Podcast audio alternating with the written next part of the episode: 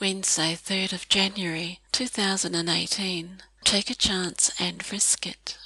Wow, it's a bit frightening, isn't it? It sounds like a plug for gambling, but it's not. I'm referring to giving something the chance to live, like an idea, a relationship, a business idea, anything that is most pressing on your mind after weeks, months, and possibly years of being on the back burner. Most things that have been brewing in the back of my mind or my heart sometimes burst into life seemingly from out of nowhere, and I run with it because I've learnt that often it is a long forgotten thought that has been sitting beneath my subconscious thought. It can take on a life of its own, and suddenly all my focus is there with it, and I go for it. I don't overthink it because that can kill it. Like writing this blog. I've jotted down about five ideas today, and this is the sixth. I gamble a bit with an idea and use the one that takes on life to me. It has to be something that I can sink my teeth into, or feel right or one with, or most at peace with doing, and that becomes a post for the day. I also write easier and quicker, and time is of the essence. Harry says it shouldn't take more than an hour, but with the podcast, it has often been three times as long as that.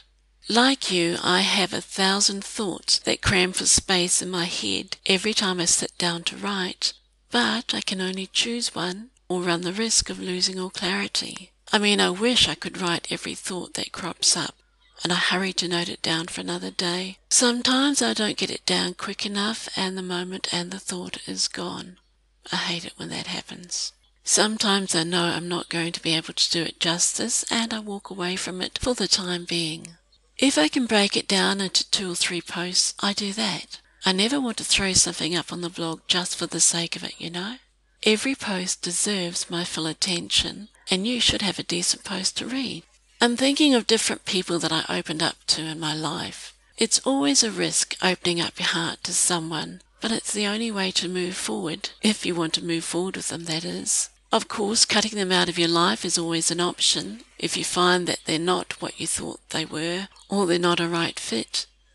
But I believe in restoration in everything and in every relationship. I try to fix things. I can't say that I'm successful in everything because I'm not.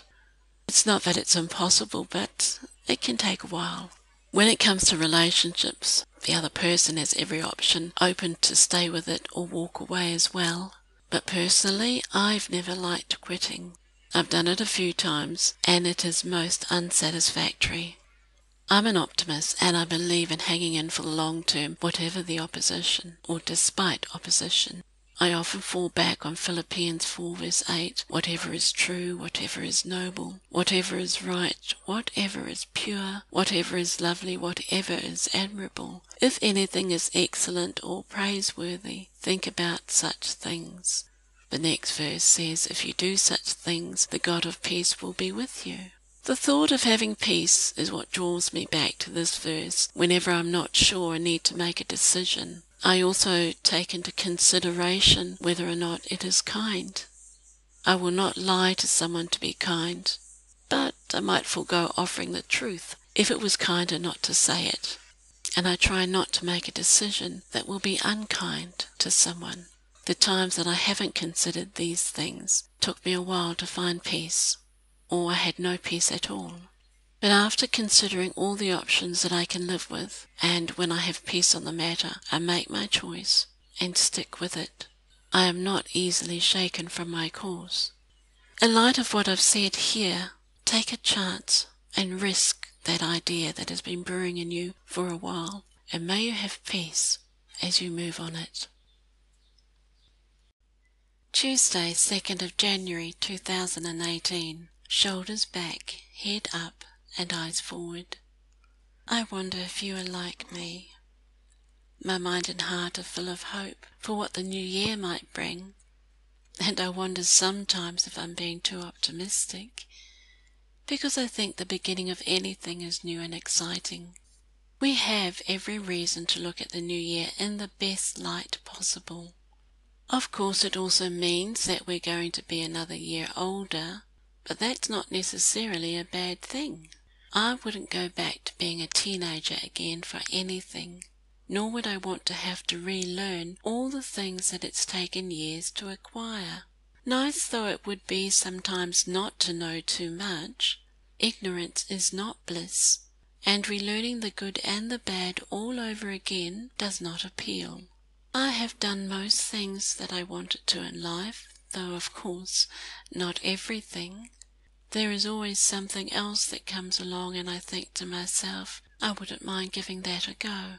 There are other times when I think absolutely positively no, I don't want a bar of it. I have an operation coming up sometime.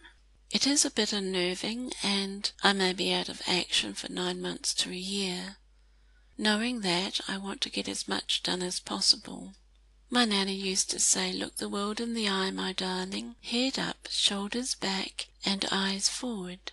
She told me not to be afraid to step out, no matter how I felt, and never let them see you with your guard down. It was great advice to a shy teenager, and long before I heard about it, I acted the part until it became natural. I see every new year as one full of opportunity, and usually set a new task to achieve or a couple of goals that are fairly achievable within weeks or months, and add them to others that are already in progress, like the books which have been ongoing for years. Setting an end date didn't always pan out, but I'd work in such a way that it would encourage me to keep at it and not lose heart. I did not beat myself up when the time for completing the books grew beyond every end date that I set. I think I knew that I wasn't ready to be published. I woke up in October 2015 and couldn't move, and my goal in 2016 was to be able to walk down my drive. Tifa died in January, and my plans and hopes died too when I was hospitalized. I got out of hospital at Easter, and my goals had changed. All my energy became focused on getting through the first hour and then the second hour, and one hour at a time each day. Time for me stood still, and the days blurred one into another. I bought a Power Fit in June and used it every day. I thought it would be good for me, and it was. It helped to build muscle tone and gave me strength and energy, and I was able to walk down my drive in November with the aid of a pulpit walker, which held me upright and kept the pressure off my back and neck. Being able to walk again was wonderful and made my world bigger. In 2017, I decided to make some adjustments to brighten and lighten my home and got a builder in to do some work. And my brother in law did some work too. As the weather grew warmer, I felt my strength returning and set myself a task that seemed beyond me at the time to decorate my new bedroom. It was physically daunting for me to consider, and I planned for late spring or early summer it took seven weeks.